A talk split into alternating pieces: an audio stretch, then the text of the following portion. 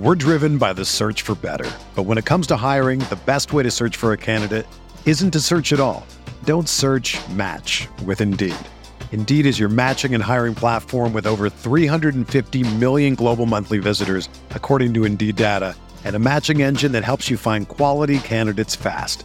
Ditch the busy work. Use Indeed for scheduling, screening, and messaging so you can connect with candidates faster. Leveraging over one hundred forty million qualifications and preferences every day, Indeed's matching engine is constantly learning from your preferences. So the more you use Indeed, the better it gets. Join more than three point five million businesses worldwide that use Indeed to hire great talent fast. And listeners of this show will get a seventy-five dollars sponsored job credit to get your jobs more visibility at Indeed.com slash Blue Wire. Just go to Indeed.com slash Blue Wire right now and support our show by saying that you heard about Indeed on this podcast. That's Indeed.com slash Blue Wire. Terms and conditions apply. Need to hire? You need Indeed.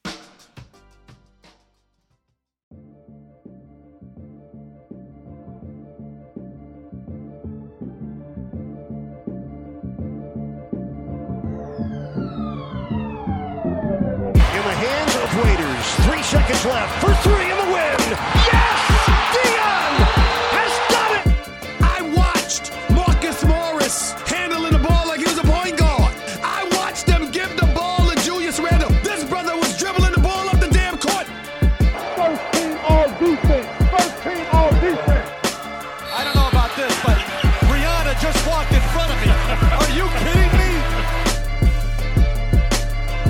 Welcome to a Tuesday edition of the RotoWire N B A podcast, brought to you, as always, by WynnBET, WynnBET dot com. Uh, if you're in a state that allows you to bet on WynnBET, make sure you check them out. Uh, Alex Barutha, you were joining me, as always, on Tuesdays. We'll be in Vegas next month. Cannot wait uh, to place some bets in person for the first time in what feels like forever. Uh, do you have anything circled on the radar for when we're out there in mid-July? Uh, nothing circled as far as like sports betting is concerned. I'm sure there'll be some interesting. Um, Any non-sports betting? Uh, yeah. I mean, uh, just, you know, the usual blackjack and craps, mm-hmm. mostly roulette, just to kind of, um, you know, just stay alive as long as just, possible yeah. with Velocity the money that I brought. Yeah. How about you?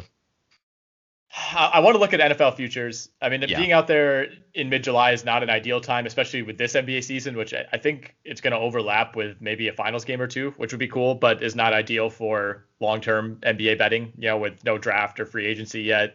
Um, the, I assume we won't have like a ton of concrete numbers, if any, for next season. But yeah, it's going to be N F L focused. I, I'm weirdly high on the Jaguars, which I have been for the last twenty-eight years, but I, I feel like they've, they're on the right track finally. And, and the Titans getting Julio Jones is not a step in the right direction for the Jags winning the A F C South, but for the first time in a very long time, they won't be the worst team in that division, hands down, going into the year.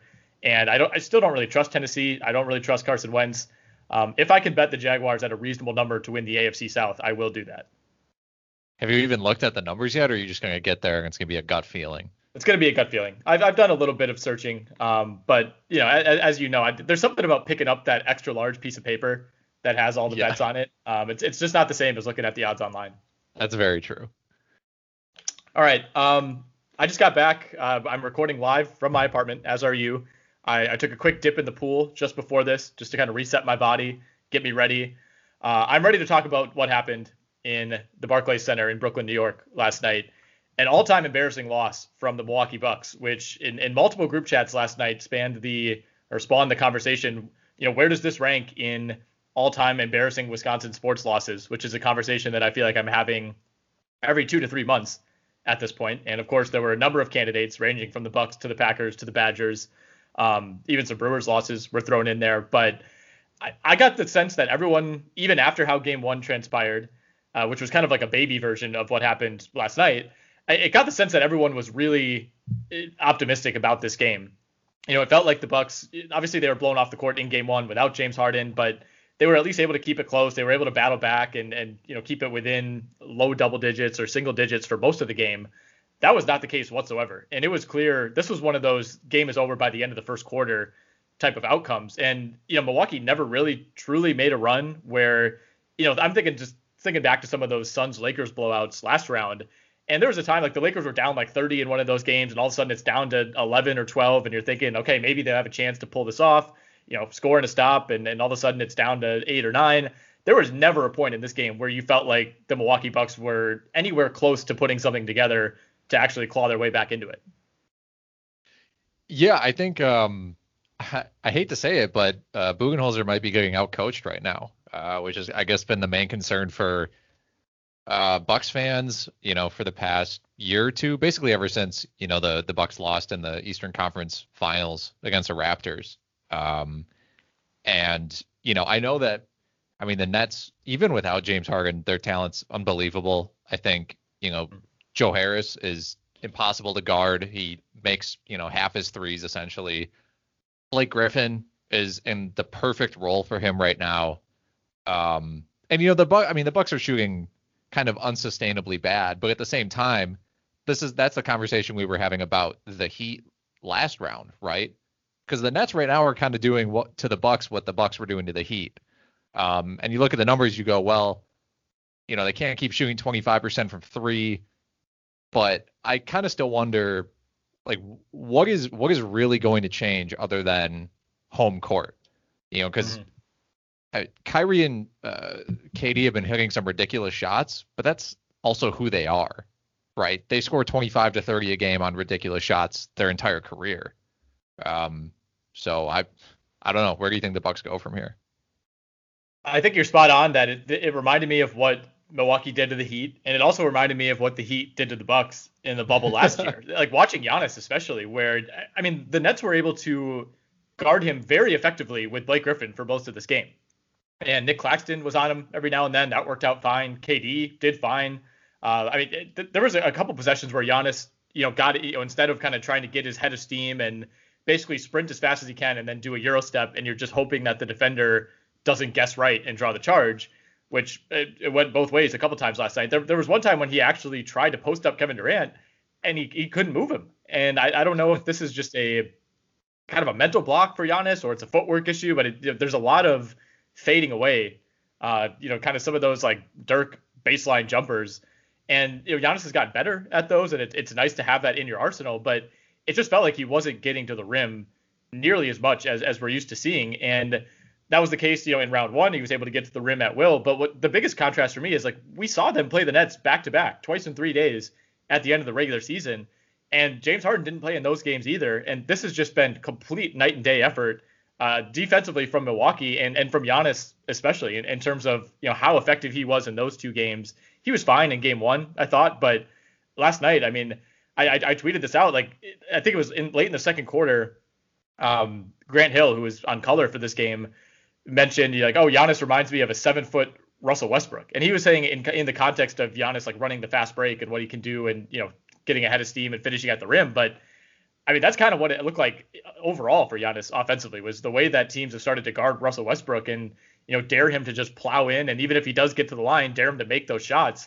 I mean, that's that's one of the other kind of underrated storylines for me of this, not only this series, but, you know, this season and these playoffs is, I mean, Giannis is two of ten at the line through these two games. And the two makes are, are a massive issue. But the fact that he's only gotten there ten times is a whole different ballgame. Right. I feel, yeah, I feel like uh, as the years have gone on, I've liked Giannis's half-court offense less and less. I don't know if you feel the same way. I I don't like that turnaround post-up shot. I know that, like, he, I mean, it's a go-to move for him, but I I don't like it. I don't like the mid-range pull-ups. I don't like the three-point pull-ups.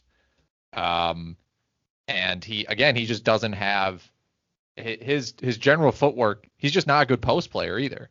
Um, and you know the. They're just sagging so far back, you know, they're willing to just basically stand at like the ten foot mark, like in the middle of the paint, because they know Giannis can't hit like that floater either. Um, and so that that's a problem. And then, you know, when that's the case, you can also guard the, the Nets can also guard Middleton more, Jrue Holiday more, you know, that then they're able to put pressure on the, uh, the second, third, fourth option. And, um, yeah, Middleton, Holiday really haven't been able to get going. I mean, no one else on the team has really been able to get going. I mean, Brook Lopez is, I think, probably been the team's second best player, which is a pretty bad sign. it, it is a bad sign when he's your second best player. But I also recall you and I talking, I think with James even last week about this, where we had all kind of agreed that Brook Lopez might be the swing player in this series, where if he has a really good series, the Bucks probably advance and maybe end up making the finals and winning the whole thing. He's played well so far. The problem is that the guys that we kind of assumed were more constants, Giannis, Middleton, and Holiday, just haven't been that good. And I, I thought Holiday was actually fine for the most part last night. I thought he was the guy, uh, especially at like toward the end of the first quarter and in the second quarter, who was actually making a point to get to the rack and, and kind of stop the bleeding as much as he could. So I, I think he's been okay. I mean, he's three of nine from three in the series. That's not great, but he's also not Joe Harris. You know, you're, you're not expecting him to shoot forty-five percent from three. And I don't think you want Jrue Holiday launching seven three-pointers a game anyway. Um, and you also have to take into account that the starters, like, you know, barely played in the fourth quarter in this game. So some of these totals numbers um, are a little bit lower than they normally would be. I, I think we need to talk about Middleton, though. I, I feel like from what you see on Twitter and, and, you know, who you talk to during these games, it feels like most of the vitriol is directed towards Middleton. Does that seem accurate? Uh, yeah, I think so. Because he, yeah, cause, he, cause he's, he's the guy who's to supposed to game. Yeah, he, he's the guy who's supposed to bail out the offense when Giannis is not able to hit shots. Like he's right. the guy or when, who's or when the defense is playing eight feet off of Giannis and you, you know it, the get a runway and just get to the rim game isn't working, as was the case last night. Like if if the Nets are going to be able to effectively guard Giannis with Blake Griffin for twenty plus minutes a night, like this series is going to be over in four games. Probably. Yeah, I mean, um, you know, another issue, especially with last night's game, I didn't look into this for um, I didn't look into this for game one, but the Nets and Bucks took the same amount of shots at the rim last night, and that's a recipe for disaster for the Bucks. You know, if you're matching the Nets in terms of attempts at the rim, you're losing, because that means you're taking as many jumpers as the Nets, and the Nets are one of the, are, might go down as, other than the Warriors, uh, the Dynasty Warriors, the best jump shooting team ever. So, like, you have to get, you have to stop them from getting to the rim. You have to get to the rim more. Like, the Bucks shot really well at the rim. It's just like you, when you're when you're unable to make a mid-range jumper, when you're unable to make a three-pointer, it's just again you you see what happens. The Bucks lose by like forty. So I, I have a few things that I jotted down. As luck would have it, uh, I, I looked into some of the shooting numbers, not only from last night but from Game Two as well. Milwaukee's six of twenty-three as a team on mid-range jumpers. I think that passes the eye test based on what you see. They are two of ten. On corner three-point attempts. The Nets, by comparison, are sixteen of thirty-one in the mid-range, six of eleven on corner threes. eleven attempts seems low, by the way. I feel like Joe Harris was six of eleven on corner threes last night alone. From three overall, the Bucks are fourteen of fifty-seven in the series. Brooklyn, thirty-six of eighty-one, and that is just a massive discrepancy. That's twenty-five percent versus forty-four percent. On catch-and-shoot threes specifically, Milwaukee is five of twenty-seven, Brooklyn, twenty-six of fifty-one. So, I mean, one thing that stands out to me about those numbers, obviously the efficiency discrepancy is massive. I mean, catch and shoot threes, you're talking nineteen percent versus fifty-one percent. Um, and, and to the Bucks' credit, a lot of the looks that K D and Kyrie especially were hitting last night were contested. I mean, Giannis was doing, I thought, a really good job of of working hard to contest those shots, but those guys are, are just professional shot makers, and that's what they do. But the fact that over half of Milwaukee's threes so far in this series are coming on pull-up attempts rather than catch and shoot is very concerning. Yeah, I think um, I get, this kind of goes back to the problem of, you know, after game one, my initial thought was, and this is probably just being biased as a Bucks fan, was like, K D and Kyrie aren't going to keep hitting shots with hands in their face all the time. And that's just, that's like not, that's what they do. Like, this isn't, you know, so they, like you can't expect regression from those guys necessarily. Like, they might have one bad game when, when that's the case, but that's what that's what they do. And I think to some extent that's what Khris Middleton can do, which is what's so frustrating when you see him not play well, is because you know that he hits shots when people's hands in his face all the time. But Giannis isn't really a guy who's making, like, obviously you don't even want him shooting jumpers in the first place. I don't really, for, like, Jrue Holiday's not really a hands in his face, like, jumper guy necessarily. Um, so it's it's tough. The Bucks kind of need open looks more than the the Nets need open looks. Um, and the Bucks aren't really getting to the, I mean, neither team is really getting to the free throw line. The Nets have only taken eight free throws this whole series, mm-hmm. um, or excuse me, uh, sixteen free throws, eight per game. The Bucks are at twenty-eight total free throws. I feel like that needs to be way higher. I feel like you need to be getting to the line like fifteen times a game against these Nets. Like, you need to punish, you know, them inside for the relative lack of size that they have. Um, the Bucks just, again, haven't been able to do it. And I, I don't know what you do when, you know, I, I think, you know, we have seen teams play against the Warriors. You know, they'd sag off at Draymond Green, mm-hmm. and then you they have Draymond, you know, do a dribble handoff because the defender was so far away. The Bucks probably just need to do more of that when teams are sagging off of Giannis. But, um, you know, I, I don't really, um, I don't, really, I think they need to kind of spam that and just like keep, just do that like possession after possession and see what they can get. Yeah, it, it felt like they waited way too long to make any sort of adjustments. Uh, and I'm not, I don't even know if they made any adjustments in, right. in game two. And I mean, obviously the game was decided midway through the second quarter. It was basically out of reach. So I, I don't know at, at that point. Um, you know, I, th- I think it's hard to get like a real look at, at what some of that, you know, might look like in a real game scenario. But yeah, I mean, I think we're going to see some drastically different looks from Milwaukee offensively. I, the thing is, I don't know that they have anyone else on the roster who you can say like, all right, this guy needs more minutes or this guy needs fewer minutes. Like, right. This is the group that you're dealing with. You know, the, you have all these, you know, younger players that the, that the fan base, I think, really likes, you know, talking like Jordan Nwora, Sam Merrill, guys like that. They're not going to make a difference in a playoff series against Kevin Durant and Kyrie Irving. Like, I, I, I this is kind of the crew that they have to live and die by. And it, it really comes down to getting more from Giannis and figuring out a way to make him not have to resort to just knocking down jumpers, because even if he comes out in game three and, and is hitting, you know, more of those fadeaways or is able to step in and hit a couple threes and shoot with confidence, like we said on the pod last week, I, I don't think nothing's going to cause the Nets to drastically change their defensive scheme. It's worked so well these first two games that even if Giannis comes out and goes ten of ten on mid-range jumpers, they're not all of a sudden going to start guarding him thirty feet from the basket. No, no, they're not. I think, I'm not sure, man. This is, it's, it's, this is really where I think this, this game three might kind of decide Mike Budenholzer's job, I think. Um, yeah. Absolutely. I, if they lose game three, he's done, right? I mean, they, they're not coming back from down three oh.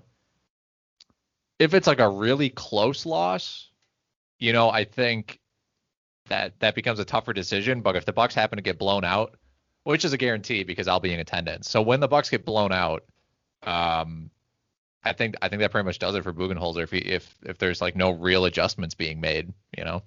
Well, what it's if just, what if they're competitive in the series? Like if they lose the series five game or four games to one, is he out no matter what? Like what, how, how close, quote unquote, does it have to be for him to come back? I mean, I think if it goes six games, you know, it's relatively competitive. Um, I think he's probably fine. I, I still think ownership is probably, um, or I, you know, and, and management is probably considering it regardless of what happens. Um, probably not if they get a win, but the thing is these Nets, like, the Nets are so good, mm-hmm. you know. I mean, this this might just be a case of, you know, we could we could be talking about the this Nets team like we were talking about the Warriors, where it's like every team that goes up against them is just almost guaranteed a loss. Like if you happen to beat them, you know, that's incredible. Th- that might be the kind of team that we're looking at, and even without James Harden, uh, to some extent, which is scary. So I don't know. I think I think if it's a I think if it's a, like a blowout, he's he's probably done, because just the lack of adjustments, um, lack of effective adjustments are it's mm-hmm. kind of troublesome. It cannot be overstated that the Nets are doing this without a seven-time All N B A player, an M V P, a guy who's finished in the top three in M V P voting like three or four times. That that I think is what is the most damning for Bud and for this Bucks team overall. Like if Harden doesn't play in the series and, and yeah, you know, they make it semi-competitive, like maybe they go down three one and then, you know, it's three two and they lose in six. I, you know, I, I think you can say like the Nets were just the better team, which they are. But for this to happen without James Harden, like that, that is just what's, I, I think the, the ultimate dagger if you're a Bucks fan or if you're anybody who cares about the series, because if, if the, if game two went like it did last night, and James Harden went for twenty-five with eleven assists and Durant had thirty and Kyrie had thirty, you'd be like, look, what do we do, man? Like, you know, we, we, we can't, we can't shut all these guys down. You know, if you try to go too hard at shutting one of them down, the other two are going to go off. Like, you know, there would just be this kind of, we, you throw your hands up and it's, you know, you chalk it up to one team's just that good. Without Harden, I don't think you really have that built-in excuse anymore. No, not really. Um, And and the Nets right now have the play, you know two best players in the series. Um, oh, easily by far. Yeah, I mean, it it didn't have to be like that.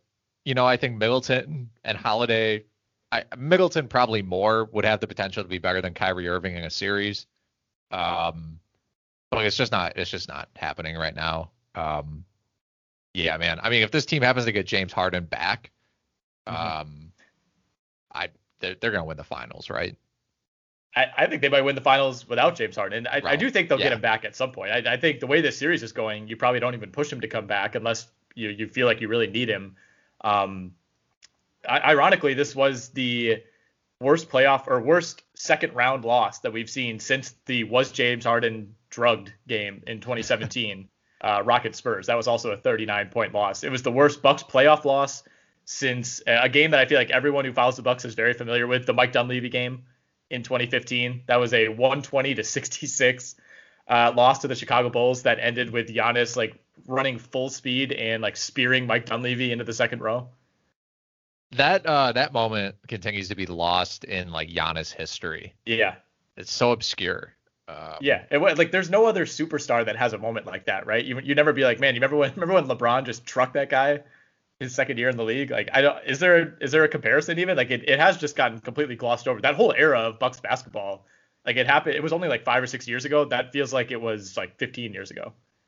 Yeah. I, uh, no, off the top of my head, I can't really think of anything. Cause that was so, I mean, that's so absurd what he did. Um, it was crazy. Yeah. I mean, it was yeah. like, as blatant of a flagrant two as you're ever going to see. I know. Um, I'm, I hope we get something like that from him at the end of this series if it goes downhill. Just absolutely like taking out Mike James. Yeah, it's like Bruce Brown goes flying into the fifth row. Um, one more point on Harden. I was thinking about this during the game too. Like, not an ideal outcome for James Harden, right? It's like, you know, you, somehow they lose a game to the Celtics in round one with Harden. All of a sudden you take him away and the offense is like clicking at a level that we haven't even seen from them this year. Uh, I'm not obviously they're they're a much better team with Harden. I'm I'm kind of half joking about this, but if you're Harden, the guy who has, you know, been the, the biggest playoff flop of any superstar in the modern era, like the last thing you need is your team to cruise to a title without you. Right. Well, he, I mean, you know, as good as James Harden is, he is kind of a ball stopper. Um, like yeah. he's a, obviously he's a great passer. Um, like he's not decreasing the level of passing on your team, but he does stop the ball. Like the ball just, it it pings around a lot more when he's not on the court. Um, so it's a different, it's a different style. Obviously you want, like Harden is the perfect guy to have out there. Like when Kyrie and Kevin Durant aren't on the court together, obviously like those minutes, if you can have James Harden out there during those minutes, that's just yeah. absurd. Um, yeah. It should be noted too, that the Bucks lost the minutes when Durant and Kyrie were on the bench. I think it was to start the second quarter. They lost that stretch like nine to six. So it's like that was like the one time where you felt like, OK, if they can just, you know, with these guys off the court, if they can go on like an eleven to two run here, all of a sudden it's back within reason. And it went the other way. And the Nets were able to extend the lead. And, and that was virtually the game. A few other numbers that I want to throw out there. The Bucks offensive rating is about ninety-seven points per one hundred so far uh, in this series. Giannis, Middleton, Holiday have a ninety-five point nine offensive rating in forty-three minutes together. That's minus twelve point six net rating. Uh, meanwhile, K D and Kyrie, their two-man offensive rating or net rating, excuse me, is plus twenty-four point seven uh, points per one hundred in sixty-nine minutes. It hasn't been good. There, there's really no lineup combination that you could put together uh, if you if you go to N B A dot com slash stats that you know points to like, oh, the Bucks just need to play these guys more and they'll be fine. Like every lineup combination you you you type in there is just horrible. Yeah. Um, interestingly enough, um, Giannis, out of everybody on the Bucks who's played at least one hundred minutes in the playoffs, has the worst point differential on the team, minus fourteen, um, which is terrible. Jrue Holiday plus twenty-seven. Everyone else is kind of between seven and minus two. Mm. Um, I I think I think the key adjustment for Budenholzer and the Bucks at this at this point has to be what do we do? At, like how does Giannis adjust to this? Yeah, you know, because it's like if you can just kind of shut down Giannis by literally not acting like he's on the court unless he's eight feet from the basket, that's a huge problem. Yeah. I, yeah. I mean, I, I hate to say it. Like it, it things definitely snowballed last night where the shots weren't falling early. Giannis wasn't in a groove and all of a sudden, you know, it's a twenty point game. But if you if you roll out the exact game for Milwaukee last night, but Middleton goes fourteen of twenty-five from the field instead of whatever he finished, which was not good, I don't think it changes the end result. Like they weren't they weren't like a, a very good Middleton game away from winning that game. Like there were there were other issues such as this one that you're talking about that I think are are are, are kind of bigger elephants in the room for the Bucks. And they lose and they lose this game if Dante DiVincenzo is healthy. Like this isn't he's not swinging this game. Maybe he swings game one. That Maybe. that was close enough. But Pat Connaughton has not been good. Uh, not that anybody expected him to be good, but he has not been good. No, no, I, he he just uh, he hasn't. But I I don't know what the Bucks do. I think I mean I was, you know, I th- I thought they did really well in the Heat series because they played Giannis and Brook both like more like big men. Like I think they continue to do that with Brook Lopez, who who only has I think eight threes, uh, three point attempts in this series, um, four three point attempts in this series, which is great. Um. But it's not great that Giannis has more three-point attempts than him. And I think they, you know, I mean, they talked about the dunker spot all year, right? That's the big thing in the Bucks offense. That's a new thing, having a guy in the dunker spot. Well, put just put Giannis down there then. Like, if they're yeah. not going to respect him when he has the ball or even when he's off the ball floating around the three-point line or whatever, you have to put him in the dunker spot. Yeah. I think maybe that's the adjustment. Um, that's hard for him, probably. I mean, if you're a, you know, you're a... a thirty percent kind of usage guy and someone's like, go stand in the dunker spot.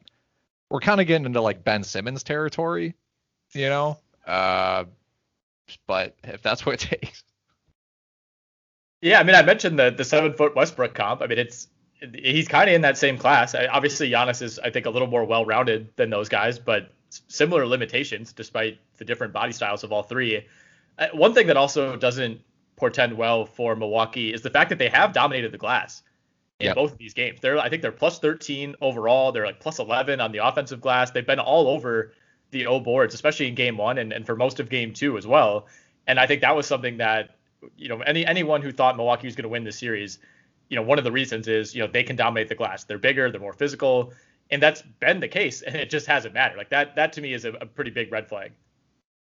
It is. Um, Yeah, because you have to, you know, when you're playing a team as uh, potent as the Nets offensively, most of the, the the way you're going to outscore them or I guess outplay them in general is by getting more possessions than them. And you do that by winning the turnover battle, um, winning the offensive rebounding battle. And like you're right, they're dominating the offensive rebounding battle, but they're losing the turnover battle. Um, you know, Nets have sixteen turnovers. Uh, Bucks have thirty. So yeah. they, the Bucks also have to really cut down on the turnovers. You can't be, if you average fifteen turnovers a game in the playoffs against a team that's even remotely as good as you, yeah. you're, I mean, you're you're pretty much screwed. Yeah, yeah. Middleton had some bad ones last night. Some some kind of backbreakers um, on, on drive and kicks that were just kind of straight up intercepted. So for as bad as it's been, we just spent upwards of twenty minutes talking about how terrible Milwaukee has been and and just, you know, the way that the series has gone so far. The Bucks could completely flip the narrative with a convincing win on Thursday night in game three. So like you said, you will be in attendance. Uh, you got good seats. I'm glad to hear that. How are you feeling about it now versus how you felt about it twenty-four hours ago? So I, I walked into the office today and D J, who used to do the Friday pod two years ago or three years ago now. First thing he asked me was, Uh, first thing he asked me was, do you have buyer's remorse? Uh, I, I didn't want to ask you that, but I'm wondering as well. Um, I said no, because so it, it's kind of, there's a couple of reasons. Uh, we've seen plenty of playoff series where the home teams win the first four games, where it goes two oh and then two two. Th- yeah. That happens. However, uh, if I'm handicapping this game, I think the Nets are the favorites, right? I will check on that, but I would guess yes. Okay. Uh, I, I I didn't look. I would guess that they're probably like two-point favorites or something. Um, and that makes me a little nervous. I don't have like, you know, I don't have a ton of faith in the Bucks. My main my main thing is I want the game to be competitive. That's all I really care about. And that we actually, I mean, we strategically did not uh, buy tickets for Game Four because we were that worried. You know, um, that, yeah, that's like the worst case scenario as a fan. It's like, even if you win, you're like, well, we're still down three one. Right. And I think that kind of just speaks to, you know, our level of confidence, my level of confidence. in the Bucks and in the series and how good I think the Nets are. I just, I'm not sure the Bucks are going to be able to make the adjustments that they need to make. Um, and I'm not sure if they're willing to, because I think I honestly, at this point, I do think it comes down to Giannis being like a dunker spot guy and just like constantly in pick and rolls. And I don't think they did that. I, they did that some during the regular season. I don't think they did it enough. Um, uh, yeah. So I'm, I'm hoping for a competitive game. Milwaukee is three and a half point favorite oh, for game three. I, you know, surprisingly. I, well, I guess that if you if you if you figure three points for home court, you know, um, yeah, then it's yeah. I mean, I, I think it's possible they win game three and then kind of, you know, lose the rest of the way. But um, yeah, I don't know. I wouldn't have confidence betting that number for the Bucks. I'll just say that. So as we've been recording here, uh, Shams Charania has reported that Jokic is officially the M V P, as a surprise to no one.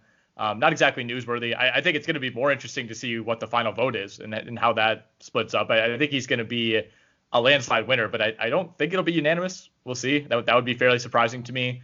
Um, meanwhile, the Nuggets got smacked around last night in a game that they got off to a hot start, looked really good early on. Uh, you know, a game that was really close for most of the first half. And then in the third quarter, Phoenix goes on a sixteen oh run, uh, part of a larger forty-two to fourteen run overall to blow this game wide open.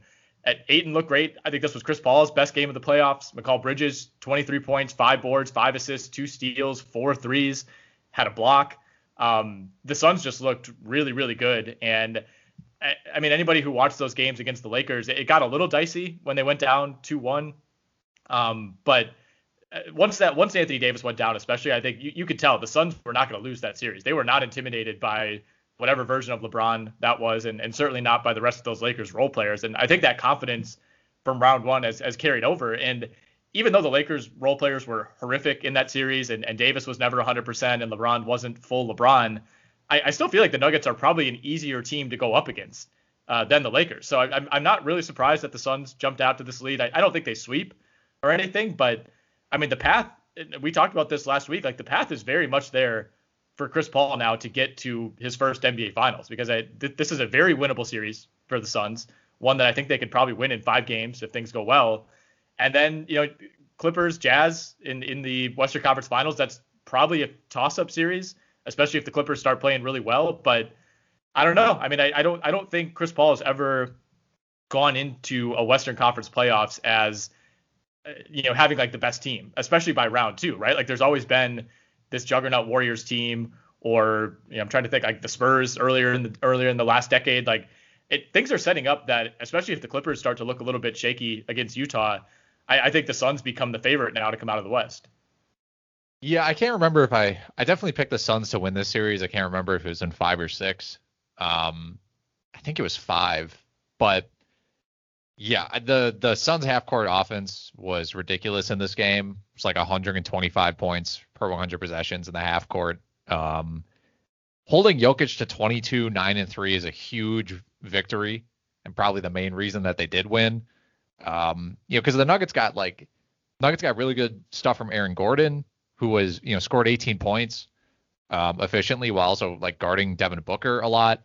Um, Campazzo played well. Like a lot of the role players Uh, played well for the Nuggets, but um, you know, again, they're they're just not going to score enough points, I don't think, when Jokic can't.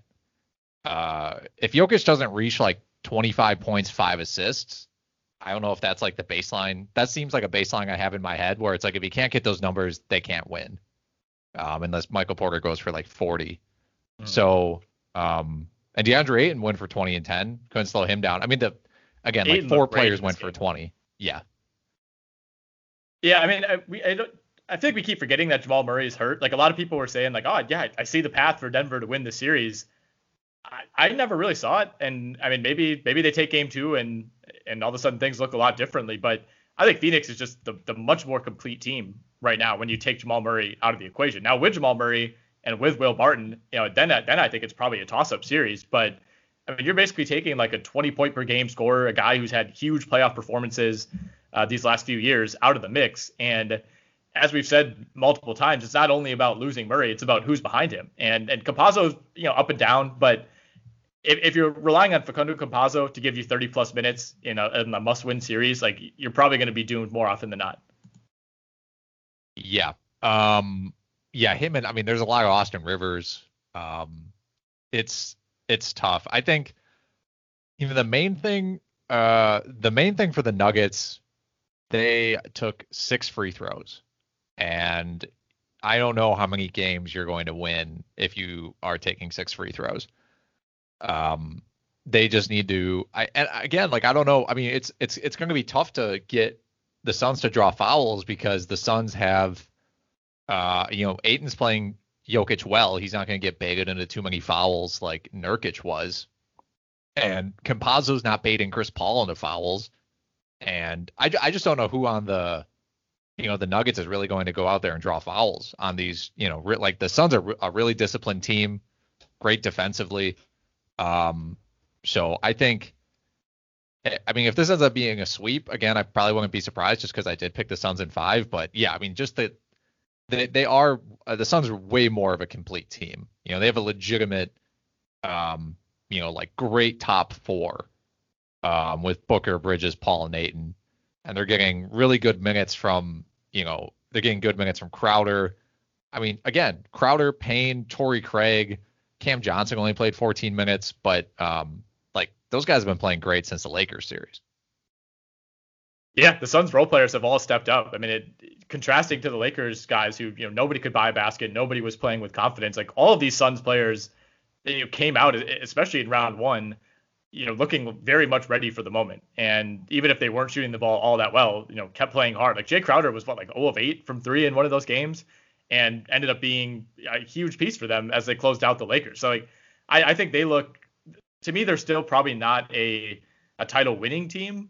Um, like if we're talking Brooklyn, Phoenix in the N B A finals, I, especially if James Harden's back, that's probably a, a net sweep to me. Um, you know, this this isn't one of those years where the West is just going to beat each other up, but whoever makes it out is going to have a cakewalk in the finals. Uh, I, I think, you know, if the Nets are there, or, or even if Milwaukee's somehow able to to pull back into this, or, you know, we'll see what happens with Philly, um, the path to actually winning the title is going to be tough. But I don't know right now. I mean, based on what we saw from the Clippers last round, I, I still would have a tough time betting against Kawhi Leonard, especially the version of Kawhi that we saw in, in game six and seven. But if something happens, and, you know, they basically can't afford to, you know, blow the first two games against a team like Utah. That against Dallas, you're able to climb back in. You know, Dallas is, has enough flaws that obviously they were able to come back and win that series.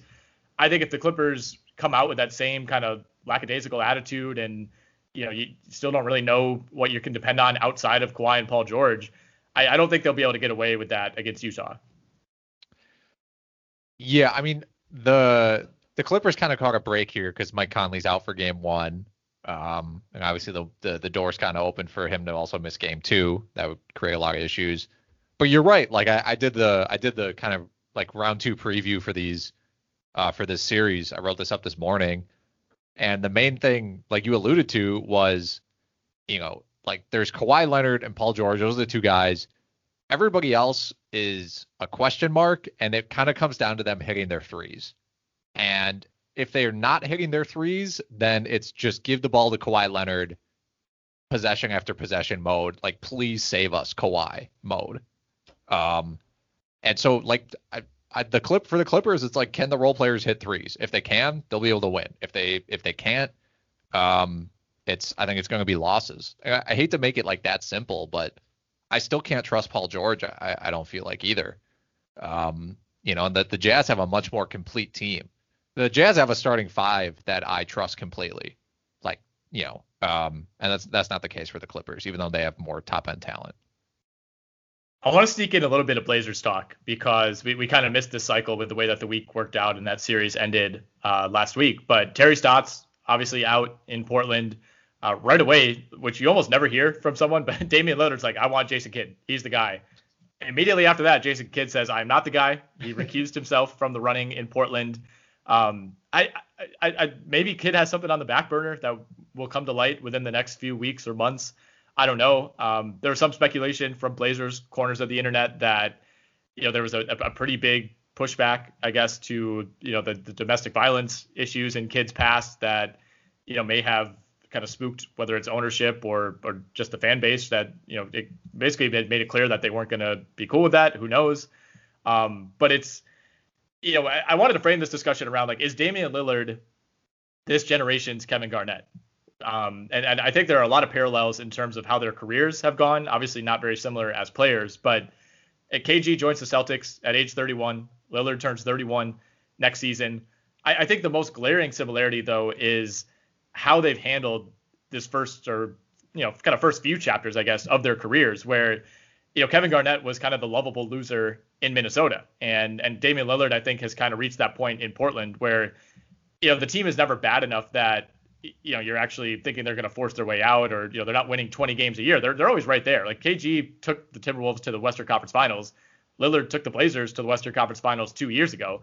They've had very similar levels of success. Um, there's been very similar, I, I think, processes in terms of trying and failing to build the right team around these guys. And it, it hasn't gotten to this point yet. But with Kevin Garnett, it it, it just kind of reached this point where he had no choice but to preserve his own legacy for the first time, and, and kind of look out for himself, and, and and finally make it clear that he would be interested in playing anywhere but Minnesota. And again, Lillard hasn't gone to that that length yet, but it, it does feel like it, that could be coming, whether it's this year or next year or midway through next season, who knows. But I, I think the most glaring similarity overall is that when Kevin Garnett asked out and ended up going to Boston, and if Lillard were to ask out and, and go somewhere else where he'd have a better chance to win, I don't think anybody, you know, fans, media, whoever, would fault them. No, it's uh, yeah, it's been tough for Lillard. I think, um, you know, some of it, I, I don't, I don't want to be the person who, like, also puts it entirely on C J McCollum, because I think C J McCollum is kind of like a, a, a scapegoat for a lot of stuff. Um, but yeah, I mean, I don't know what more Lillard's supposed to do. I think, I think that's kind of what it comes down to. Is you look at the resumes of both these guys and you're like, what, how, how many more, you know, how much more were they supposed to do for their teams in terms of, you know, I mean, K G, especially offense and defense. Um, but Lillard on offense, you know, past three seasons in the playoffs, he's twenty-eight points a game efficiently, um, over two to one assist to turnover ratio. Like, he's, I mean, he's incredible. Like, the, you know, obviously his clutch shot making is, is unlike anything else. Part of that's because the team's not good enough and they're always in uh, close games. But um, I, I don't know, man. I mean, I think, you know, if he if he ended up being more like a Dirk, like someone who uh, just stays the whole time regardless, maybe maybe gets a title, I think that would be cool as well. But um, we also might be just kind of past that era where it's like, guys, you know, some guys don't value that as much. And like you said, preserving your uh, legacy and trying to get a ring, I, you know, at this point, I wouldn't blame him for that. No, and that's exactly what K G went through in Minnesota, where I think everybody, Timberwolves fans included, you know, if you had if you had any ill will uh, about how that unfolded, it was directed toward the organization. It wasn't directed towards Kevin Garnett. It was like, please, by all means, like, you've you've given everything to us, and it just it's not going to work out. There's no path uh, to you winning a title, you know, while you're still in your prime.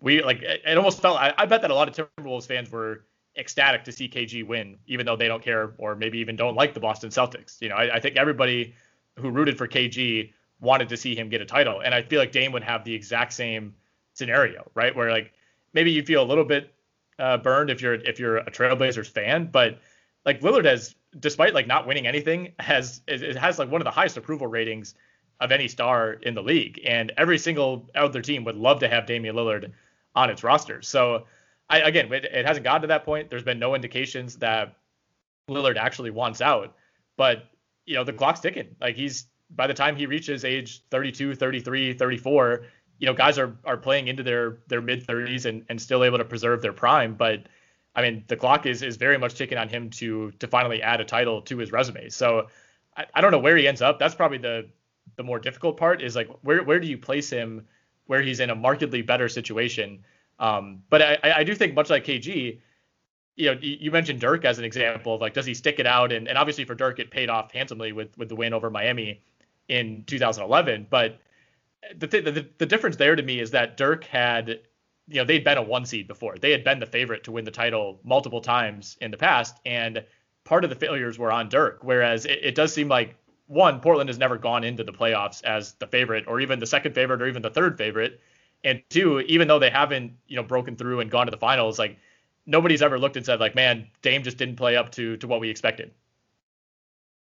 Yeah, I mean, the only the only series that comes to mind is that series against the Pelicans, um, you know, where Jrue Holiday kind of shut him down.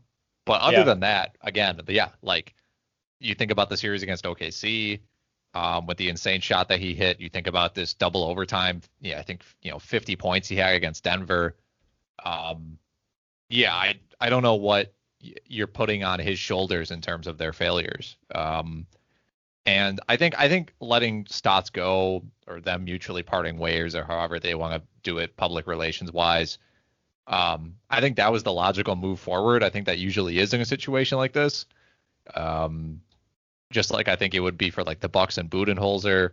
You know, I think I think if you are as an organization, if you're worried that your guy is considering leaving, or you you know it's logical that he's in a spot where it may make sense for him to demand a trade sooner than later based on, you know, because like you these guys, their agents all know like how what how these teams can spend their money and like what trades are available, as well as like the general managers do, right? Like if you're Giannis or you're Dame, your agent knows exactly like what the team is pretty much capable of doing, I think. Um, and I think I think, you know, you have to start making steps as an organization to change the team around him as much as possible so that he doesn't go seeking a different situation. Mm-hmm. So step one is, you know, we get rid of the coach um, that you've played with or that's led you to initial success. If that doesn't work, step two is just really shaking things up with the team. And then the step three is if that if none of that works, then you have to trade mm-hmm. the guy, because that's the only way. Now the franchise goes into self-preservation mode. Right. Um, yeah. Right. And there are some situations where, you know, if you handle the trade correctly, which almost never happens in, in terms of, you know, like the franchise always loses, you know, when you're giving up the really good player in his prime. But yeah, like it, it can kind of go both ways, where if you get to the end of the line and, and the Blazers very, may very well be approaching that point where like usually one sign is fire a, a coach who's done a pretty good job. It's like, well, that's that's the next logical move. Like we can't we can't fire Jusuf Nurkić, so we're going to fire the coach. Um There's only so much you could do, you know, like you you could try to you could try to package, you know, I don't know, Covington and McCollum and two future first round picks and go get another star. But at the end of the day, unless one of those stars is, you know, like if you unless you're getting like LeBron or Kawhi or K D, like I don't even I don't know if it's enough. You know, like if you could pair Jason Tatum with Damian Lillard, like I don't I don't even know if that team is like it, are they even like a top two title favorite? I don't know. Like the, the league is so deep that you need. You you need a pretty stacked roster to feel really good about your chances to win the title. And when a team like the Nets exists, like it's it's it's just really tough to top that. Yeah, I know it's kind of a um like it's a uh, Blazers Twitter loves the idea of Giannis being on the Blazers. Um, and I I think, love the idea of Lillard being on the Bucks. Right, exactly. No, it's like t- for some reason like these two guys seem like they would be the perfect like guys to team up, right? To to try yeah. to make something happen, but there's zero logical moves to let that happen. Um, just in terms of trades, it's just not possible. Um, but yeah, that's kind of a, a sidebar. Yeah, I don't want to get too deep into that, but I think more than anything else, it's a compliment to Lillard that he could play alongside anybody. You know, oh like yeah. There's, there's there aren't that many guys you can say like he'd be per, he'd be perfect with Giannis, he'd be perfect with Durant, he'd be perfect with LeBron, and I mean that that just speaks to. Like, he, he really is the ideal number two. He's probably overqualified to be a number two, but he's maybe a little bit underqualified to be a number one. Like, he's in that one and a half range where he definitely can't be the best player. Like, he's as great as Damian Lillard is, even on his best nights, which we saw a week ago, you know, you're not even going to beat the Denver Nuggets half the time. Um, you know, there's uh, it's just kind of this unquantifiable thing where, like, on LeBron or Durant's or Kawhi's best night, or and even Curry, I think, and, and he's so similar to Lillard that it feels kind of wrong to say, but like when those guys are at their absolute best, their team will not lose. And for whatever reason with Lillard, I, I don't, I, it has to be a defensive shortcoming. I don't know, because he's it's hard to imagine that him that he could be any better offensively, but we've seen it time and time again. Like he can play as well as possible, and even when the team around him plays an okay game, it's it's just not enough. So I would love to see him team up with with literally any other superstar, but when you start to get to the nuts and bolts of how that would actually work or why that other team would make that deal, like it, it's hard to to really carve out like a, a true, like, obvious place that he should go. Yeah, I agree. I think um, it, he might be a tough number one. It could be because of his defense. You know, I think it is hard to be a true, true number one, um, carry a team to the finals kind of a guy if you are not a positive on defense also. Um, right. But, I mean, Curry, Curry's not a positive on defense. Um, I, I know he's like one of the best players of all time. His off-ball movement, that's something that's up separates him mm-hmm. from Lillard. Um, but, I mean, Curry also won the majority of his titles when Kevin Durant was the best player on the team.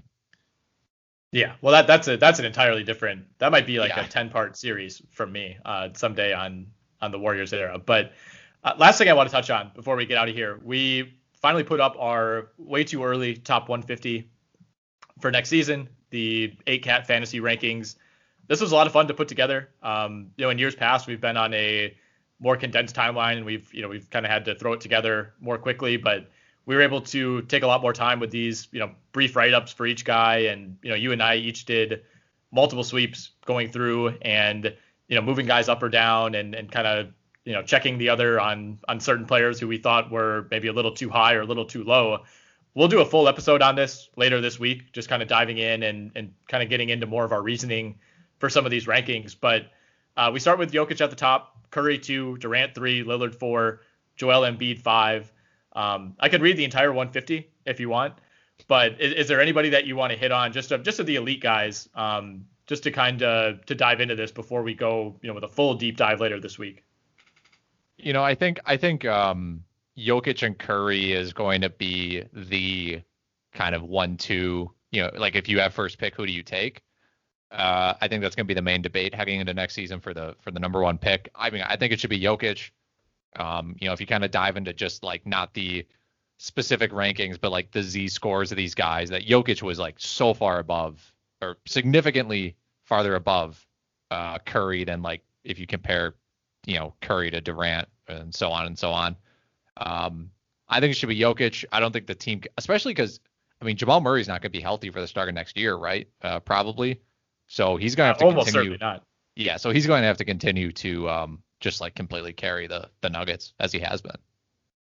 Yeah, and one of the things that makes Jokic so great is the durability. You know, right. And maybe at some point that'll change, but part of the reason that he was the number one player wire to wire last year is he did he miss any time? Maybe he missed one game uh, throughout the regular season. Like that was the huge separator, especially this past year where so many guys were missing chunks of time. Um, I mean, he was the best per game player, and he was by far the best player when you talk in total value. Uh, and I, I think. He'll maybe get some more competition for that title this year. But at the same time, like very little about what Jokic did this season didn't seem replicable, right? Uh, yeah, I agree. I mean, his his percentages were pretty crazy. I mean, I guess there's always a chance that his, um, you know, his overall efficiency takes a, a slight step back because, I mean, for him, you know, as a center, like he went fifty-seven, thirty-nine, eighty-seven. That's pretty crazy. Um You know, his his free throw shooting, basically all of those were near career highs. Um, but I, other than that, no. I mean, I mean, there's always a chance he scores more points or dishes more assists. So, um, yeah, I don't I don't expect anything major to change for him. What did you think about Embiid? We settled on number five for Embiid. Like I said, I, to me, it almost felt like he was on pace for like a too good to be true season as far as health. And then he ends up missing thirteen games in March and April. And he's kind of back to that same trajectory that he's been on the last few years where it, it does feel like overall, based on where he was when he came into the league, this feels like best case because he missed like the first two years of his career. And for a while, it was like, man, if you could just get forty games out of this guy, that's going to be great. He's been healthier than I thought. But, you know, especially when you compare him to Jokic, like those guys were neck and neck for the M V P. But when you're talking fantasy, I, when one guy's probably going to miss two or three games and the other guy might miss fifteen to twenty games, Um, that's a pretty big concern. So I, I feel like we we ended up maybe a little bit higher on Embiid than I am personally, just because I, I try not to take those kind of risks, especially, you know, in round one. But with that said, if Embiid is, it, you know, falls because of, of those concerns and he's available at seven or eight, somebody's going to get a massive discount. Yeah, Jokic at five is like something you would do probably in a best ball league where you yeah. don't have to worry about setting lineups. You, maybe you're drafting ten teams, you're looking for best case scenario. Um, I'm with you. If if this is like a roto league, maybe I don't draft him that high. But again, I mean, Jokic since twenty thirteen, since he was drafted, has only played two hundred sixty games. He's never played more than sixty-four games in a season. Um, and he he has a he uh, has has a small tear in his meniscus right now in the playoffs. Like it's it's kind of continuing for him. So um, again, I think I think five is appropriate if you're best ball. If not, I can see the argument for like end of the first round. So finishing out the top ten, we had Harden at six, Giannis at seven, Towns at eight, Davis at nine, Doncic at ten. I put in the Giannis write-up. If it wasn't for free throw shooting, he'd be in contention for the number one pick. And that was true this past year. That was true the year before. I, I, we haven't seen a whole lot in these playoffs to to convince me that that's not going to be an issue next year yeah. and probably for the rest of his career. Giannis at seven is uh, it's it's getting tough. Um I I don't know if I would take him over Towns. I I Towns has been well, a better fan. Well, it's tough because Towns is now suddenly this injured guy who you know was eighty-two games his first few years, and I, I don't I, I if you if he goes back to that then for sure, but I, I don't know if you can now count on him to be a, a seventy-five plus guy. Right. I mean they're not putting up. I mean their their counting stats aren't dissimilar, right? I mean they're both pretty close to like twenty-five, twelve, and five a lot of nights. Um. And Towns is going to be more efficient overall. I mean, it's going to be close because Giannis is so good, you know, just general field goal percentage. Um, but Towns hits more threes. His free throw percentage is better. Yeah, Giannis is tough, man. I think I can't remember exactly where he finished this season. Um, but it's if you're in a points league, like obviously Giannis. But, um, you know, head-to-head league, if you're punting free throws, yeah. Um, Giannis is a... Uh, not an easy like roto league number seven pick. Uh, I think I think there are other guys who you'd feel a lot safer with. Unlike some of these guys, he's someone that if you take him, you have to really be conscious of who you're taking with your next two or three picks. You know, where like if you if you take Lillard, you're not like, oh no, I have to offset this with this. It's like you could just kind of go best available, which is what I would think most people prefer to do. But you know, if you if you take Giannis there, you're either saying, all right, I'm just going to punt free throw percentage, or I have to try to find multiple players who are not only great free throw shooters, but are high volume free throw shooters to try to offset this. And w- with the amount of times that Giannis gets to the line per game, that's just a battle that more often than not, you're probably going to lose. Right. Like if you draft Giannis seven and then with your next pick, maybe you get like Bradley Beal or Kawhi Leonard or something, Kyrie Irving, like a really good free throw shooter. Um, yeah, that, that definitely makes more sense. But um, again, a lot of this, I mean, like, like you know, we'll, we might do a pod on this later, but um, a lot of this does depend on like what kind of league you're in, you know, and we, we're, we're not, um, you know, we, we're generally doing a category roto with this, but um, you know, you have to, you have to take into account, are, am I in best ball, am I head to head where I'm punting category, stuff like that. Last thing, we have LeBron at fourteen. I, I wanted to move him down today, but I started to look at the names behind him, and it just didn't quite feel right. So we left him at fourteen. I'm okay with that. I, I think based on how he ended the season, his stock is probably as low as it's ever been, which is saying a lot uh, considering who we're talking about. But w- what are your expectations as of now? Like, is is the LeBron that we saw against Phoenix, uh, is that a closer version to what we'll see next year, or is it going to be pre-Solomon Hill rolling into his leg version? Well, I hope it's it's pre-Solomon Hill. Um, I think it can be. I, I am still kind of just worried. You know, the it's he's been more injury prone, right? I mean, it's it, he was never injured throughout his entire career. In the past three years, um, he's missed significant time. Uh, I guess he didn't miss, miss that much time last year um, in the pandemic shortened season. But yeah, I mean, he he ranked. His first year in L A, he ranked fourteen. His second year in L A, last year, he was eighth. This year, he's twentieth.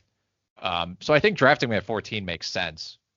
Um, but I don't know, man. I mean, this it could just be a different stage of LeBron's career. Um, he's going to be thirty-six. I refuse to accept that. Yeah. I mean, when's I don't I don't know, man. I it, I feel like it's been so far removed. It's it's one thing because we're we're kind of watching it slowly unfold. If you go back and you watch like a game from like five years ago, like second to last season in Cleveland, like the athleticism is is really just a different level. Like it's just something we haven't seen from him in a while. Um, and it's just like I there are moments where I'm watching Lakers games and I feel like I'm just like watching LeBron stand at the top of the three-point line and just kind of direct traffic and pass, and I'm watching him do turnaround post-ups and sometimes jump hooks. And I'm like, wh- who like who is this? Um, yeah. it, it does kind of feel like he is the old man version of himself um, at points. I, I think that's fair. Sometimes it, it seems like he's playing, he's like playing as if he's playing as himself on N B A two K. Like he's just kind of chilling. But I, I like the athleticism thing. Like I just don't know if I agree with that. Like not that long ago, less than a year ago, he was dominating the N B A Finals. And you, yes, it was the bubble. Yes, it was not the greatest opponent, uh, especially in retrospect in the Miami Heat. But like his numbers in those finals were as good as pretty much anyone's ever had in finals. When you when you talk about volume and efficiency, and I, I don't remember ever thinking like, oh, he's not jumping as high, or he's not, you know, he's not as explosive as he was a couple of years ago. Like I, I think that the version that we saw the last two weeks was a different version of LeBron. But until then, I really don't think he slowed down all that much. Well, I guess I'll, I, I'll have to check the I, tapes. I, I guess for me, it's more of what are you getting from LeBron in the regular season at this point? Like, can he is he saving it for the playoffs? Because I, I agree think that with was you. The like, plan, and then the ankle injury threw that off. Right. Because I agree with you. In the playoffs last year, he or the finals especially, he was ridiculous. Um, you know, especially at his age. But I think the question becomes, if he knows that he can be a top three or four seed every year by just again directing traffic, doing post-ups, getting his twenty-five, seven, and seven, um, and winning games, like, is he really going to exert more effort than he has to? You know, because I think at this point, you know, I feel like at this point for LeBron, it just might be more of how do I play till I'm forty? You know, how do I, how do I get the all-time scoring record? And he's, if he goes hard, like it's a playoff game every single game, it's just not going to work. Um, and I think he's, he's clearly figured out a way to be a, a you know, a twenty-five, eight, and eight player by just playing almost completely passively for mm-hmm. ninety percent of a N B A game. So I don't know what the, what's going to change about that. All right. I need your prediction Thursday night. Like we said, you'll be in the house uh, for your sake. I hope it's a, a rousing Bucks victory. I hope, you know, we'll be talking on Friday and we'll feel completely differently and you'll be hyped up for game four. Maybe you'll, maybe you'll have bought tickets to game four already. Who knows? Uh, but who wins on Thursday and what's the final score? All right. So I, I am going to predict a win, even though I'm not confident that the Bucks should be favored. Um, I think, I think the crowd, so I, I'm, I'm going to, I'm going to kind of lean on Budenholzer's coaching for his job. Um, Giannis, this is a, it's a legacy game for Giannis. Um, and the, I think the energy, the home court energy, I think it's going to be, I think everyone in the building is going to be super nervous. But I think it's going to be just like rowdy. Like I think it's going to, I think, yeah. I think anytime the Bucks get on any sort of run, it's going to be crazy in there. Um, and I think that has a chance to at least rattle some of the Nets guys a little bit. Um, so I'm going to predict, I'm going to predict kind of a slugfest, maybe like a one oh five ninety-seven uh, win for the Bucks. I don't know. Maybe that's too low considering how good the Nets are at scoring. Um, maybe I should bump that up to like one twelve, one oh five. I think I'm going to stick with that. one twelve, one oh five Bucks uh, win. What do you think? I don't know. I really don't know. I nothing would surprise me. I, I don't. They're not going to get blown out thoroughly for four quarters like they were last night. Uh, I at the same time, nothing that we've seen through these eight quarters so far suggests that they're the better team. They've like have they been the better team for even like a five minute stretch at any point in the series? Um, it's it's tough to say. So. I, I'm going to pick the Nets. I, I'm not picking against this version of Kevin Durant, which looks as good as we've ever seen him. Kyrie is completely locked in. Those guys, it, it, it almost makes me wish that James Harden wasn't on this team. Like it, the whole league would be a lot more fun if Harden had gone to like Miami, because then you'd have like Philly, Miami, Brooklyn, Milwaukee, I feel like would all be super equal. But the way that Kyrie and, and Durant are locked in, like they they both seem to know, you know, when to just pull up for three in someone's face and drain it, you know, when to get to the hoop, when to when to pass off, when to get Joe uh, Joe Harris involved. Um, they're they're just in his zone. I think they're rolling right now. I, I think Brooklyn wins. I, I think Buck, the Bucks put in a much better effort. I think they get off to a better start. But I, I think this game plays out more like game one, where, you know, you don't really you don't come away thinking that the Bucks played badly. But I, I think Brooklyn's just too good. So I will go Nets. I am with you that I think the Bucks tried to muck it up a little bit. I'll go Nets one oh nine, Bucks one oh three. Okay. Yeah, I don't feel great about that by any means. And also, Bud coaching for his job, is that a good thing? Like, what is, what is that, like, Bud backed against the wall? Like, is he going to start Thanasis? Oh, man. Uh, I don't know what that means. Um, I will say I'm excited to find out. I'm glad I will be there in person, and I will yeah. get to see Budenholzer uh, profusely sweating, um, worried that he's going to get fired and become an assistant coach for the Trail Blazers or something. Yeah, no matter what, there's a very good chance that this is going to be a memorable game for one reason or another.